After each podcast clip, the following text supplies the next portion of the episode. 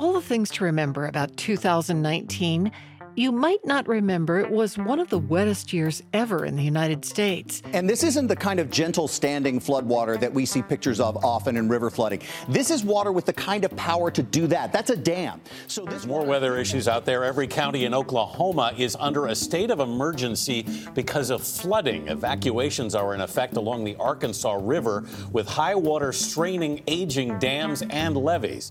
Water traveled inland where it bullied levees and bridges and destroyed neighborhoods and livelihoods. As it turns out, we have a lot to do with what happens to rainwater from the time it hits the ground to the time we drink it. And our small efforts can add up over time to prevent catastrophe. From Virginia Humanities, this is With Good Reason. I'm Sarah McConnell. Today, how we can work with the water to keep it clean and keep ourselves alive.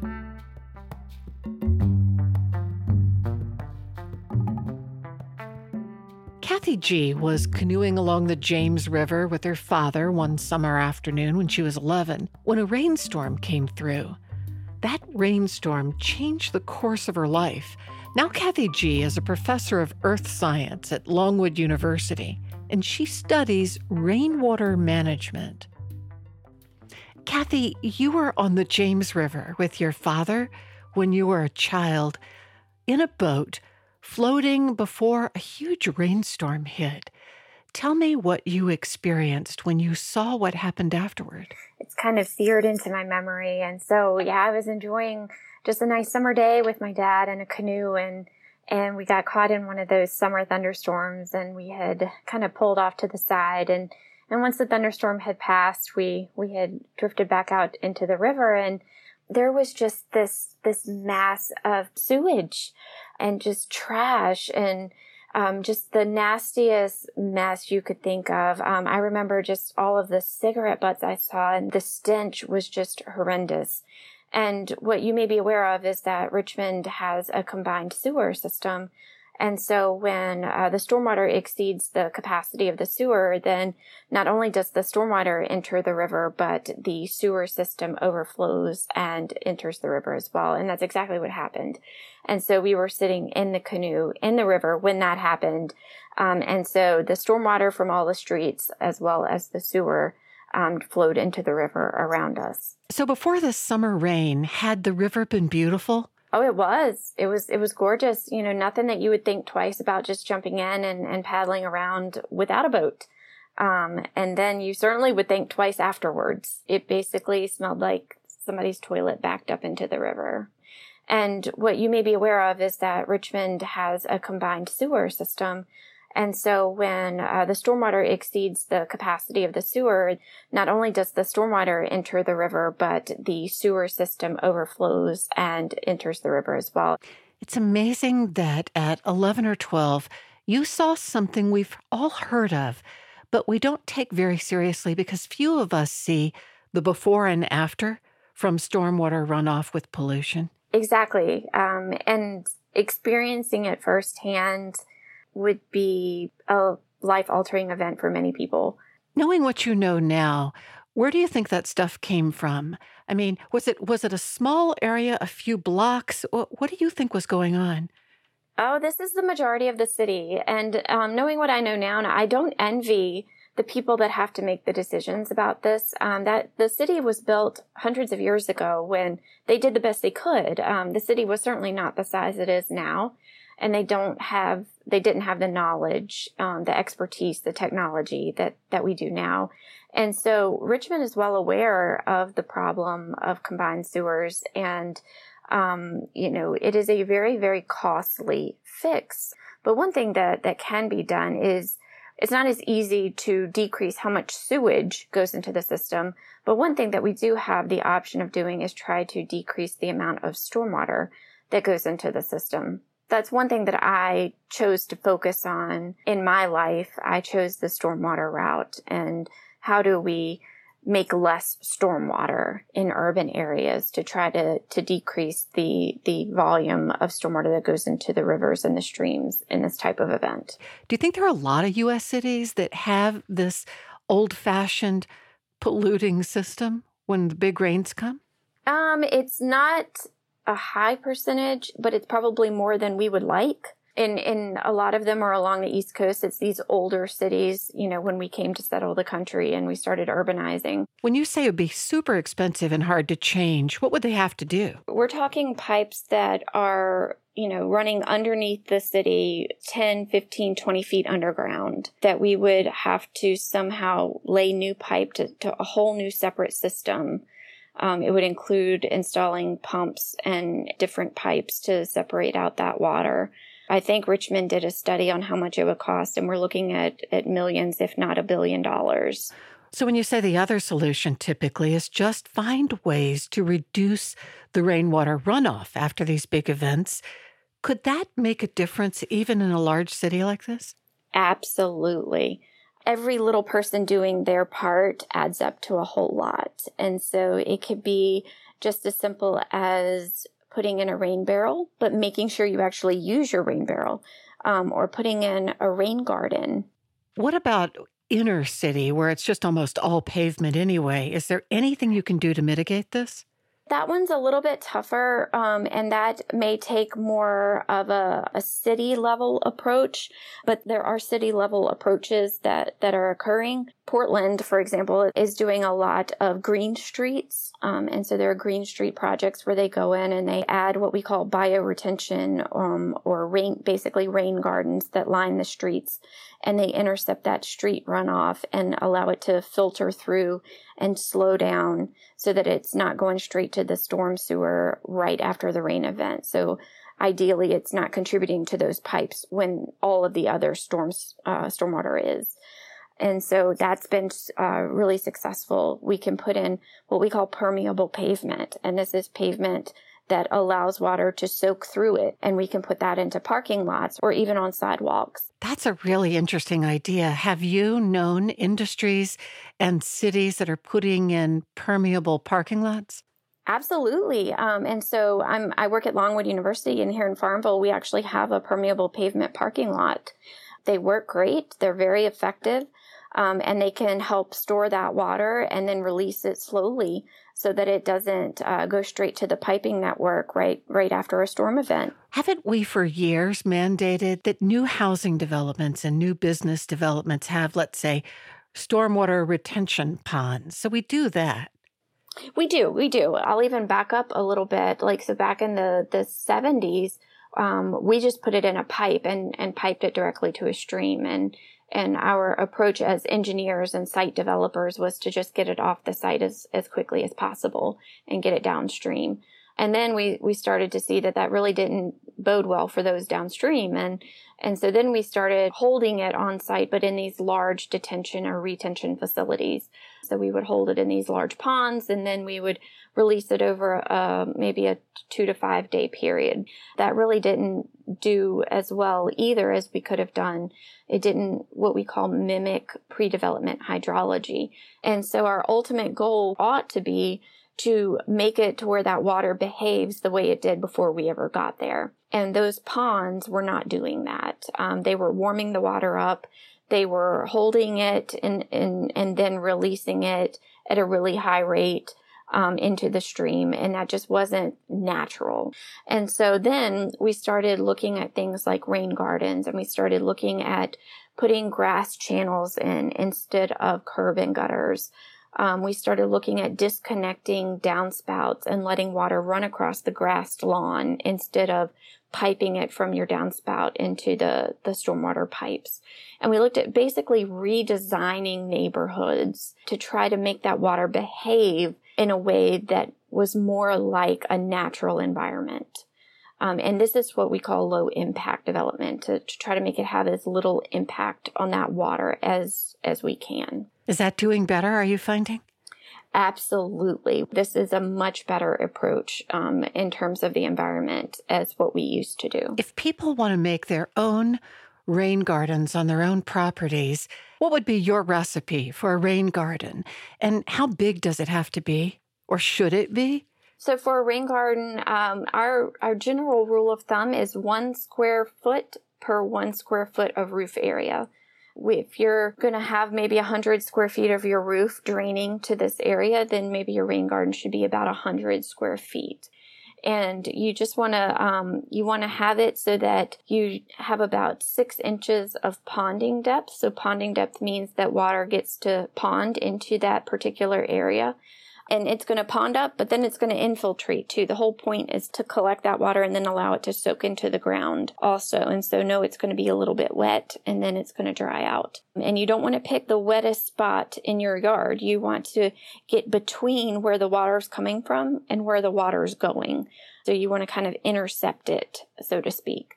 And so you want to dig out maybe probably about a foot and then scratch up the ground and, and rough it up a little bit put some mulch in there and plant it with plants that like both wet and dry so that if they get wet, it's no big deal. But then when they dry out, they're still happy as well. Do you find that lots of people are doing this these days?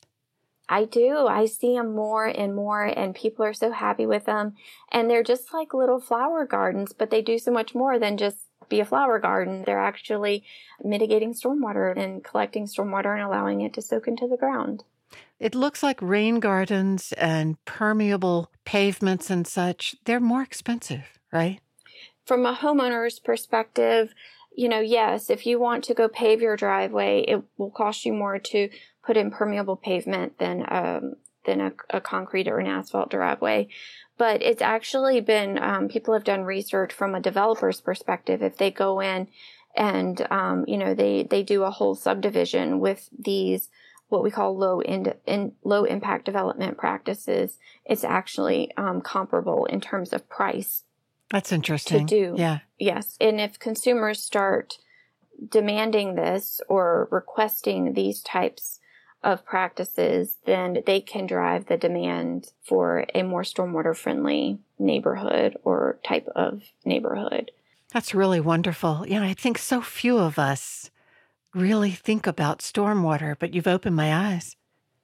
Well, and, and it's important, um, you know, for, for so many reasons. I tell my students when I teach my class um, on watershed management, I tell them if you if you don't learn anything from this class, learn this, and that's don't choose the house at the bottom of the subdivision because when you do that, you inherently learn about stormwater. You inherently learn that when the, the house uphill from you paves over their driveway or puts an addition on, that an increase in the amount of what we call impervious surface, and that's the, you know, the surface that doesn't let water through, is going to cause more runoff on you downhill. Thinking about this ahead of time can certainly cause you less headache in the future. And to the person at the top of the hill, make a rain garden. Make a rain garden or use permeable pavement.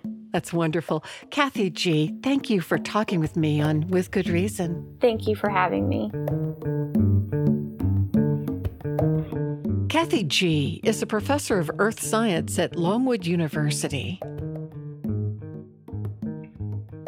Along Appalachian streams, people grew up watching hellbenders swim around and fight under the water surface. Now their grandchildren have hardly ever seen those two foot long salamanders, also affectionately called snot dogs. Bill Hopkins is a professor of wildlife at Virginia Tech. He sometimes sits along the same bridge where an old timer tells him he once saw those hellbenders 30 years ago. He's trying to understand what's happening to the nearly extinct population and what the Hellbender disappearance says about our waters. Bill, you have been researching a fascinating creature called the Hellbender.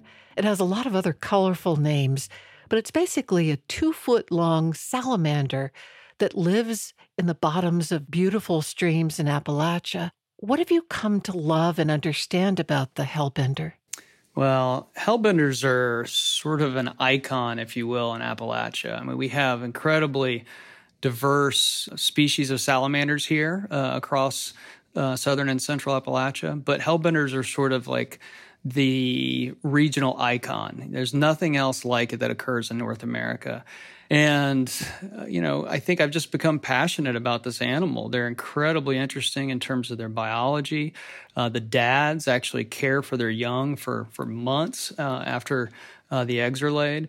Uh, so there's many things about their biology that's very unusual and very different than a lot of other uh, salamander species. What do they look like, and where do you find them? they uh, they look sort of like this um, very strange, large, brown, sort of mottled coloring uh, and slimy creature that, quite frankly, when I pull one out of a stream and, you know, there's people standing around, you know, their mouth just opens and they gasp because they can't believe that in this little stream there's these giant salamanders that look uh, prehistoric. And they look prehistoric because they are. We believe that they, from the fossil record, we think that they probably split off from some ancestors around 70 million years ago. And so that means that this species or something very, very similar to it uh, occurred at the same time as the dinosaurs. So they co occurred with the dinosaurs, but when the dinosaurs vanished uh, and went extinct about 66 million years ago, hellbenders, they, they were resilient. They made it and they, they hung on and, and they're here today. I remember reading years ago about the Lewis and Clark mission fishing and pulling out maybe 60 fish every few minutes from the the teeming lakes and rivers. Do you think Appalachian streams once teemed with hellbenders?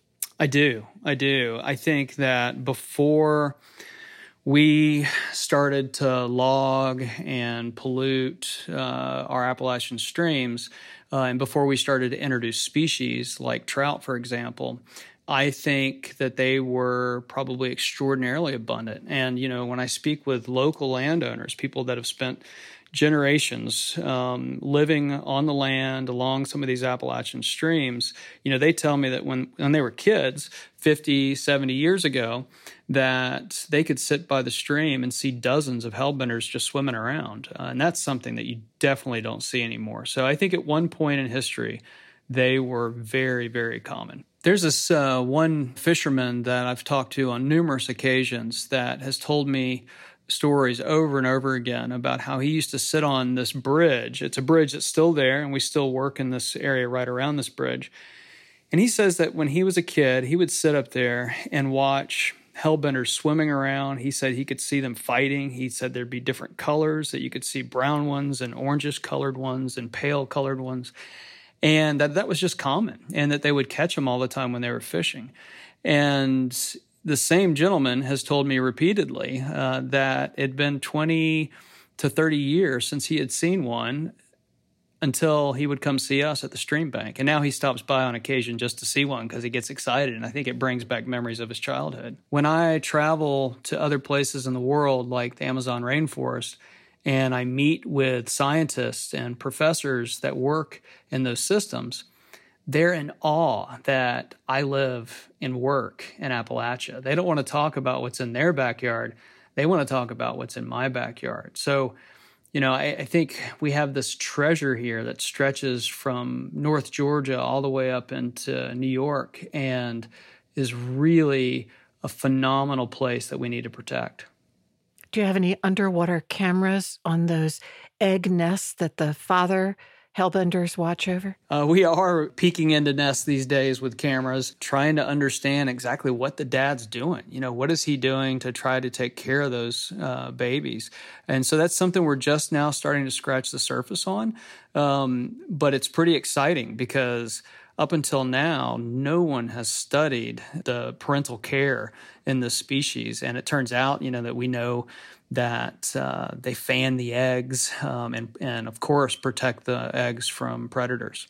So, do you think that hellbenders' numbers were drastically reduced by people just gigging them and killing them and catching them?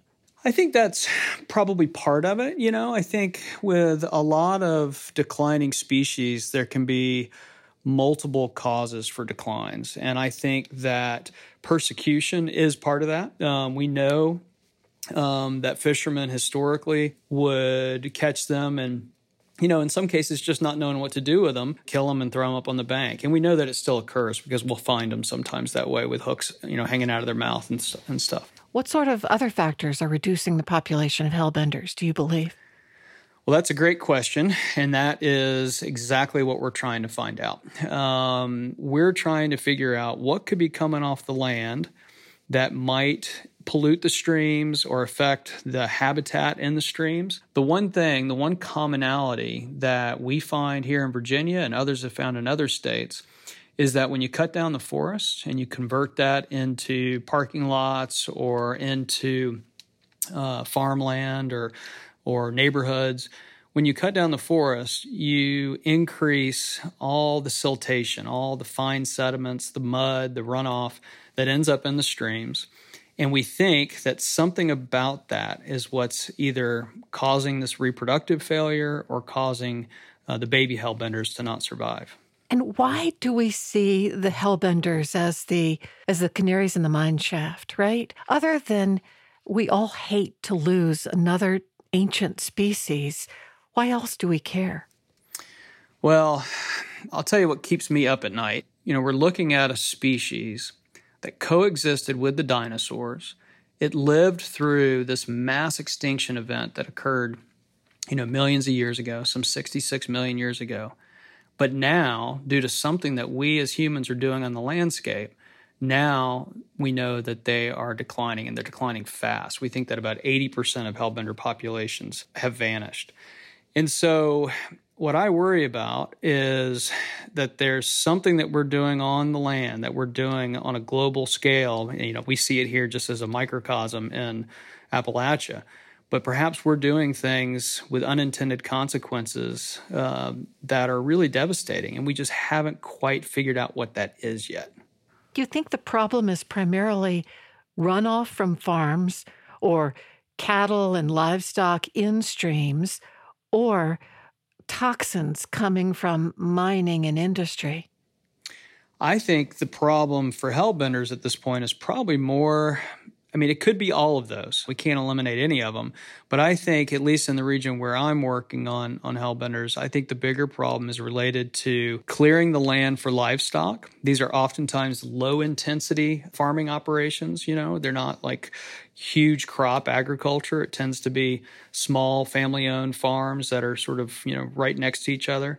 And uh, cutting down all the trees next to these streams to accommodate the livestock is really problematic. When you do that, you destabilize the soils and you end up with all sorts of particulates that wash into the streams and you end up with cattle in the streams too. So the cattle destroy the banks. When they're standing in the stream, of course, they um, poop and pee in the streams. And that uh, has all sorts of repercussions for fish and wildlife as well as humans. In addition to harming hellbenders in freshwater streams, what are the other harms that we're causing when we allow farm runoff, animals, and industry to degrade streams? Oh, I would say that, you know, hellbenders are just one example, right? I mean, it's affecting almost all animals, plants and animals in these streams, and it also affects humans. And so, you know, when you think about some of the subtle effects, I'll just give you one sort of astonishing example. We now know that antibiotics, which are used a lot in agriculture for livestock, antibiotics can result in antibiotic resistant genes that are basically released into streams, lakes, reservoirs and these can end up actually promoting antibiotic resistant infections, uh, not just in wildlife, but also in humans. And so, this is one of these emerging areas, these invisible threats that we weren't even aware of decades ago, uh, but now we know are common problems and only getting worse. I've heard some of these hormones are creating fundamental changes in species and streams, also. Yes, that's true. So, we can see a variety of hormones or that are used in agriculture, but also things that mimic hormones. There's a lot of pesticides, for example, that actually uh, act as mimics of hormones when they enter an animal's body. And these things can actually cause males to become feminized, females to become masculinized, can actually cause changes in behavior, can result in changes in fertility. Uh, and of course, you know, I'm talking about this from a wildlife perspective, but everything I'm talking about also applies to humans. Can you paint a picture for me of some of the parallels of the the effect on humans and the effect on animals, even these tiny species? So, fish, let's say, getting fewer nutrients and becoming weaker. are those indicators of health consequence also occurring to us? Yeah, I think a, a, pretty straightforward example is you know, we know, for example, that sperm counts in men uh, have dropped in certain uh, regions of the world, like certain parts of Europe. And it's believed that some of these are related to um, some of the pollutants that we've talked about, um, also potentially related to hormone imbalances. Uh, these same sorts of things are what we study in wildlife to try to understand why populations of wildlife are declining. Uh, and so, you know, we share very similar physiologies to um, the wildlife that, that we care about. As you're doing your research on hellbenders or freshwater turtles and such, do you think sometimes about what you'd like to see us all do that might reverse some of the consequences?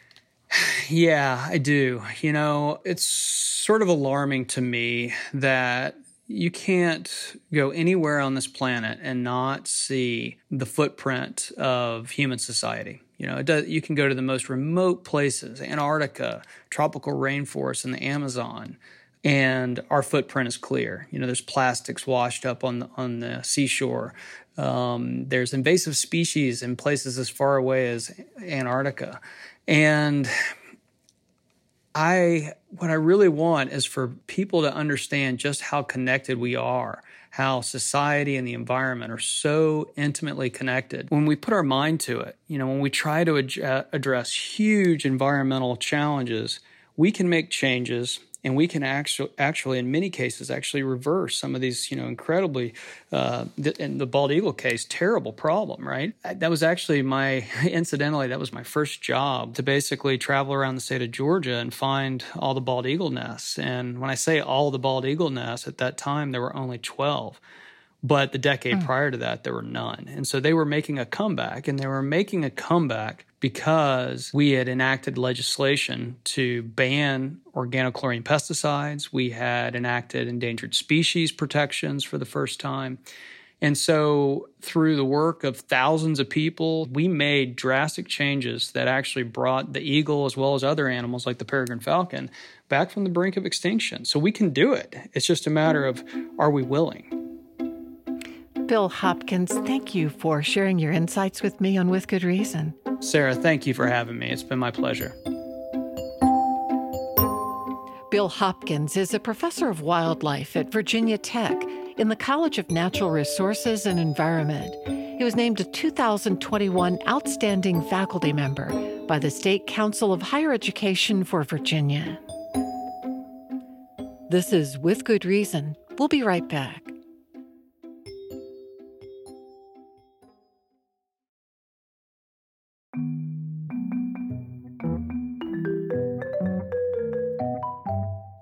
Welcome back. This is With Good Reason from Virginia Humanities.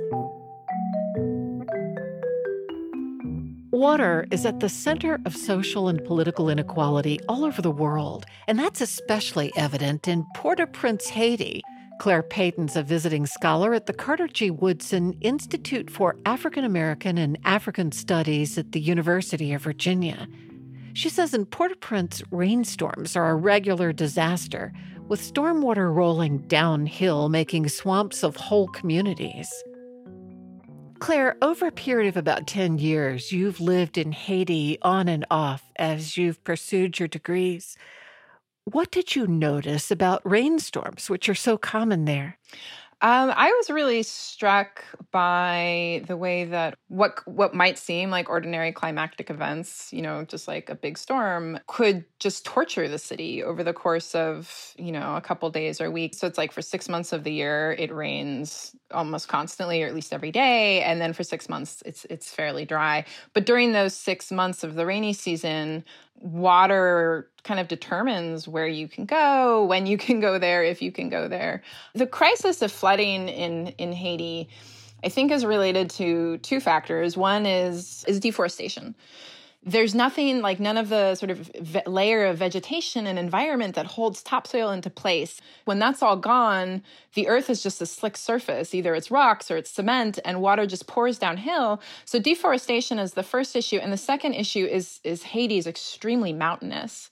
Uh, the word Haiti uh, in in the indigenous language is Ayiti, which means mountainous land. Like it's just part of the country's character. So these twin sort of environmental or geographic features combine to be to be quite deadly for people living in settlements which are usually at low lying areas so they're surrounded by basically an amphitheater that's a slick surface where like where the seasonal rains just pour down like a bowl so normal rainfall or heavy normal rainfall is often causing misery for people who live below the mountain yeah, yeah, very much so. While I think a couple decades ago, there was a, a fairly clear correlation between like environmental catastrophes like caused by human behavior on the mountain suffered by people down below.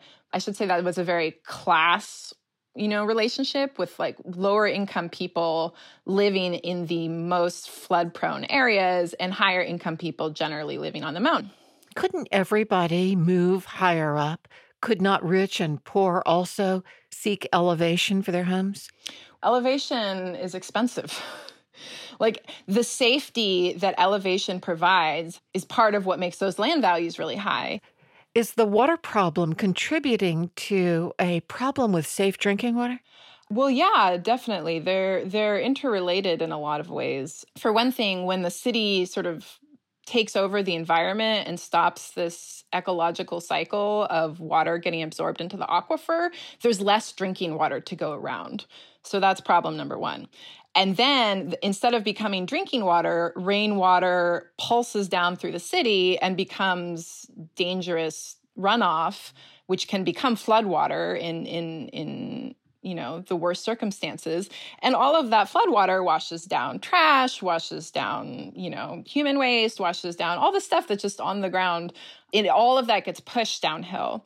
And then part of the floodwater problem uh, is that the trash and debris and eroded rocks and whatever, there are some like canals for for draining floodwater from the city, but they become backed up by uh, physical materials that get pushed down by these floodwaters. How does a place that rains and floods more than half a year also have water scarcity for so much of the population? Well, it's less scarce than monopolized. There's a lot of water, and yet it's almost all consumed by a very small portion of the population who have you know maneuvered their way to living right next to where water comes out from so that they get to use it all before or get to use as much as they want. And then whatever they don't use kind of makes its way downhill towards people uh, in lower elevation areas. So then what ends up happening is city water authorities start reaching the hand of the city into nearby agricultural areas and taking their water to feed the urban population. And all of that kind of happens in this very sanitary, technical language that ignores how unevenly distributed water consumption is among different social groups. What do you mean that people congregate around the fresh water and use it all for themselves? Give me an example. Well, like the in in Port-au-Prince, one of the main sort of enclaves for elites is called Pétionville, and the reason that Pétionville exists, where it exists, why it was historically founded, was because of it was right next to these these freshwater springs that bubbled out of out of the mountain. And part of the appeal of you know moving up there spending time up there was that you had unfettered access to water. Wealthy households would go and set up vacation homes and then eventually once a car was invented then they lived up there all the time and just drove downtown and downhill to the main area. And there's actually some lovely quotes uh, from the 19th century that I found where people, where residents there are, are, writing about how their neighborhood is this happy circle, this happy, our happy circle of the city of water. And you can really see the way that like elite lifestyle and access to water go hand in hand. For the people that don't have that proximity, how do they come by their drinking water? It's a completely privatized system. So, folks without water often buy water by the gallon, which is like a big five gallon bucket, by the you know, by the sachet, which is like a little handheld water plastic bag that's like one serving. if they have a house and that house has a, a, cistern, they get a tanker truck to come up and fill it, you know, a thousand gallons at a time. But all of that is people without access to public services, often paying money to people with public services. So a lot of the water distribution happens from folks who the city does provide water to, and then they sell it to people without at an enormous markup. You know, folks in the lowest income groups could spend a full 20% of their income trying to get the basic amount of water to drink, clean their homes, you know, wash their clothes, bathe. Imagine spending 20% of, you know, we in the America we talk about like 30% of your income going to rent makes you house poor. These, this isn't even talking about rent. This is just talking about like the most fundamental substance to life and and public health. 20% of your income. When you have looked at the misery caused by the lack of good water systems and environmental practices in Haiti, you often see similar situations on a smaller scale throughout the United States. That it's not just Haiti and poor nations suffering this way. No, and I think that's one of like the big uh, sort of flexes of wealthy countries is to is to make it look like these infrastructure crises are are elsewhere. you can just look around in the United States. New Orleans is obviously a huge one, Flint, Michigan, Houston, all of these cities where inadequacies in the water infrastructure or the infrastructures of water control, be it drinking water or flood water, have failed their populations. But there's somehow this trick where those crises don't become representative of American culture and politics and public governance as a whole. Whereas when we see um, crises and failures of infrastructure in places like Haiti, that then becomes characteristic of their whole life experience and their whole approach to governance. Over the period that you spent in Haiti on and off, did you love your time there? Um, yeah, I loved Port-au-Prince. I really like driving around on motorcycles a lot. That's one of the best ways to get around town.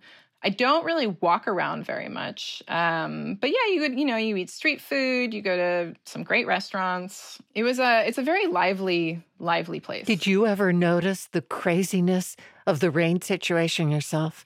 Oh yes. A friend of ours was preparing a special dinner way up in the mountain, like uh, so very, very far uphill started driving. It was a horrible rainstorm. The entire road was completely flooded. There was terrible traffic because the uh, rainstorm had caused this enormous landslide. So I think we ended up getting there around nine o'clock. It was kind of scary at certain moments. And, and later I looked it up, and it turned out that was actually historic rainfall. There were several deaths in the city that night. Rain and flooding was so normalized that we didn't really realize how dangerous what we were doing was. Could you tell from your own living experience that a lot of people who didn't have means had a harder time with the water issues? Oh yeah, folks who who who can't afford this astronomical private water market end up you know, drinking water where they can find it. And sometimes those aren't clean sources. And so during the the 2010 2011 cholera epidemic people not having access to clean water was a huge issue but it, but it's also a class issue because folks who who can't afford clean water are the ones who are who are most likely to fall ill. And you know rich folks I, I when i was living there I, I lived there during the cholera epidemic when it happened. And i just knew that my wa- like i i didn't have to worry. Like i worried of course but like i also knew that i had access to potable water and clean water. What made you think about looking at water and the deprivation for poor people in Haiti? Well, once you start, once you live in Haiti and had these experiences of trying to cross flooded roads and, you know, going downtown and realizing that like you you can't and no one else can because this major intersection is two feet deep, full of like trash filled water, you sort of you just see the way that this environmental cycle impacts completely ordinary exchanges all the time. Right. The absence of adequate infrastructure around drinking water and storm water in Haiti is not the exception. all of these things that we think that are invisible happen because our governments had a bunch of money to invest in enormous infrastructure projects that now we enjoy through the time that we get to spend not worrying about whether or not our water is clean, not worrying about whether or not our, you know, sewage is is is washed away from us. Think of all the time that you would not have if you had to go draw your water by the bucket like every single day. You had to physically go somewhere with like a 10 gallon bucket and carry it back and then use that to drink, to wash, to bathe, or like spend your money, you know, to people who just circulate on foot through the city with buckets of water on their heads, selling it by the ladleful, even sometimes. So many people are forced to spend their emotional energy, their physical energy, their money just getting their basic needs met. Just, you know, getting to work and back, just getting the water they need to keep their body alive another day. And then folks who don't have to worry about that look at them and say, What's wrong with you? And it's just outrageous. And in an ideal world, everyone would enjoy the ease that modern infrastructure in major functioning US cities offers, it takes so much money and work to keep all of this going. And, and the environmental crises in the United States are starting to show that even in these places like New York, like Houston, like major US cities aren't able to keep it together for that much longer. Claire Payton is a visiting scholar at the Carter G. Woodson Institute for African American and African Studies at the University of Virginia. Water's everywhere, in literature too, from children's books to the novels that shape our perception of love. Water's everywhere. Abby Carrico is a professor of literature at Virginia Military Institute. She's teaching a course on water in French literature. Well, we read a variety of texts. Um, I think it's important to give them a variety of different genres and literary movements to see how the theme of water in French literature during the 19th century went beyond just one genre or one type of literary movement. So we read things from the Romantic period up through naturalism at the end of the century. Um, one of the texts we started with was a novel called Lélia.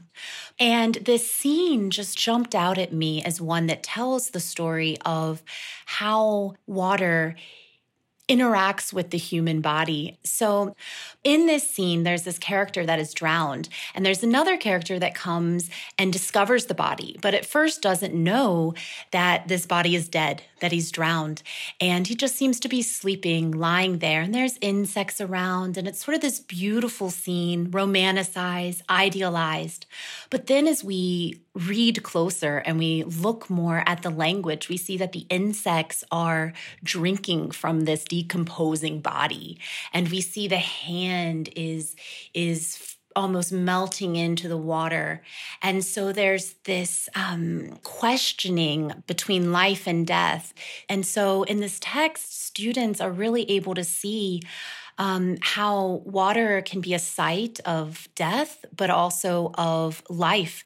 You also look at the writings of Gustave Flaubert.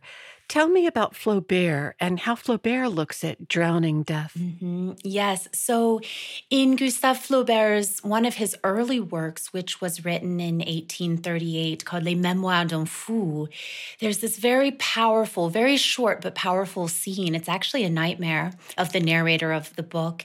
His mother drowns and he is stuck to the ground, impotent, can't do anything to save her we have her crying out for help, but then all we hear is the water rushing by in this river where she's drowned. And then later, he falls in love with a woman, sort of an older, married woman, and he falls in love with her next to the ocean. Um, there's this very beautiful scene in which she's he's watching her bathing in the ocean, but you can't really tell is it her body or is it the waves, the foam of the waves. And there's again, just like we saw in um, the text by George Sand, we have this inseparable nature, I suppose, between the human body and water.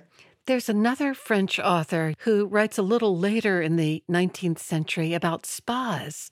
Yes, his name is Guy de Maupassant, and one of his very interesting novels is called Mont Oriol, and it's written in the 1880s. And it's about this spa town where these tired, sickly city dwellers, they go to the French countryside and they get to be healed by the natural springs at first glance, it seems this wonderful experience where you can go and receive medical treatment and relaxation and be away from the busy city, which by that time had been very, um, you know, was part of the industrial revolution. And so the city was dirty and there were hygiene issues.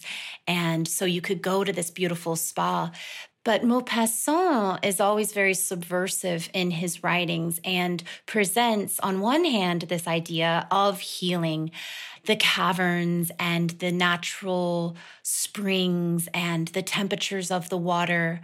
But then you have these characters that are using it and manipulating these natural resources for money, for capitalism, for um, creating, actually, sort of replicating um, some of the city life. They have casinos and these wonderful meals together and they dress up. And so it's this very interesting play on um, city versus country life and the artificial versus the natural. And it really reveals, to me, it reveals a struggle that writers were trying to portray in representing the the social political economic conditions of the time where at the end of this century so much had so quickly changed with um, human relationships with nature and with industry taking off did any of these writers, these French writers in the 19th century, did any of their work spark change in policy or behavior? Mm. There, there were environmental activists at that time, um, and writers and other um, artists who spoke out against industrialization and the the terrible effects this could have on the land. Émile Zola, he was a journalist and a writer and a and an activist. In one of his short stories called L'Inondation, which means um, the flood, he based this story on an actual flood of the Garonne River in 1875, which was just absolutely devastating. He created this fictional account of it, all about one family. And the story goes step by step, hour by hour, even minute by minute, uh, alongside the rising floodwaters. And it's this whole very tragic tale told from the narrator, who is the patriarch of the family. The flood comes, and his whole family, they go up to the roof roof of his house, which he's been adding on stories to house all of his family as it grows. And everyone drowns except for him. But the curious thing about this is rather than reinforcing this very 19th century idea of man versus nature and this war language and the water battling the humans. Very curiously, at the end, he says that all he wants left in life is to be buried in his family plot, which, of course, is next to this river on his farm where he grew up and where he built his whole life. What about you? Do you have personal connections to water that may have been in the back of your mind when you became interested in? Looking at French literature through water images? I did not really realize that my own personal experiences were were infused in this passion that I have um, for the this water and literature. I grew up going to my grandparents' house every summer on the Potomac River, and when I was studying abroad in France, I lived in a city on the Atlantic coast called La Rochelle. I did. I remember eating oysters on Ile de Ré, this little island on, on the coast, and so I think for my own life, I've had these these personal interactions with water. Um, the other day I came across a poem that I had written when I was 13 called Ode to Water. And so, yeah. Oh, that's wonderful. Do you find that students are more engaged this way, looking through the lens of water? Mm-hmm. Because almost everyone has had a personal experience with water in a variety of ways. So students look at issues that we have today and think, wow, these were the same issues. And I did have one student who, after graduating, became a vegan and now is super interested in the environment and told me that in part um, he had been inspired by the class and realizing that environmental concerns are not new. And right. when we looked at these texts, even if it was something more like drowning, which is more human centered, you know, that's not looking specifically at the environment, but but looking at these stories that were told about the human condition and about humans in their place and in their space and saying and and seeing these interactions. Um, and maybe even being inspired by the romantic period in which um, nature was seen as beautiful and having that that appreciation for it um, perhaps that's where he was inspired do you find that more and more universities are doing courses like this where they're infusing humanities with the environmental perspective? Yes, yes. There are, at some universities, there are environmental humanity divisions and programs, and there are French scholars or literature scholars from different departments, maybe English, maybe philosophy. It's a very interdisciplinary, cross disciplinary move because something like the environment obviously has a role in the sciences, but also it's something that connects us all. And I think that these programs do help students see that. Well, Abby Carrico, thank you for talking with me and with good reason. Thank you. Abby Carrico is a professor of literature at Virginia Military Institute. Support for With Good Reason is provided by the University of Virginia Health System, pioneering treatments to save lives and preserve brain function for stroke patients. UVAHealth.com. With Good Reason is produced by Virginia Humanities, which acknowledges the Monacan Nation the original people of the land and waters of our home in Charlottesville, Virginia. Our production team is Allison Quantz, Matt Darrow, Lauren Francis, and Jamal Milner. Maya Neer, Cassandra Deering, and Dante Woodfolk are our interns. For the podcast, go to withgoodreasonradio.org. I'm Sarah McConnell. Thanks for listening.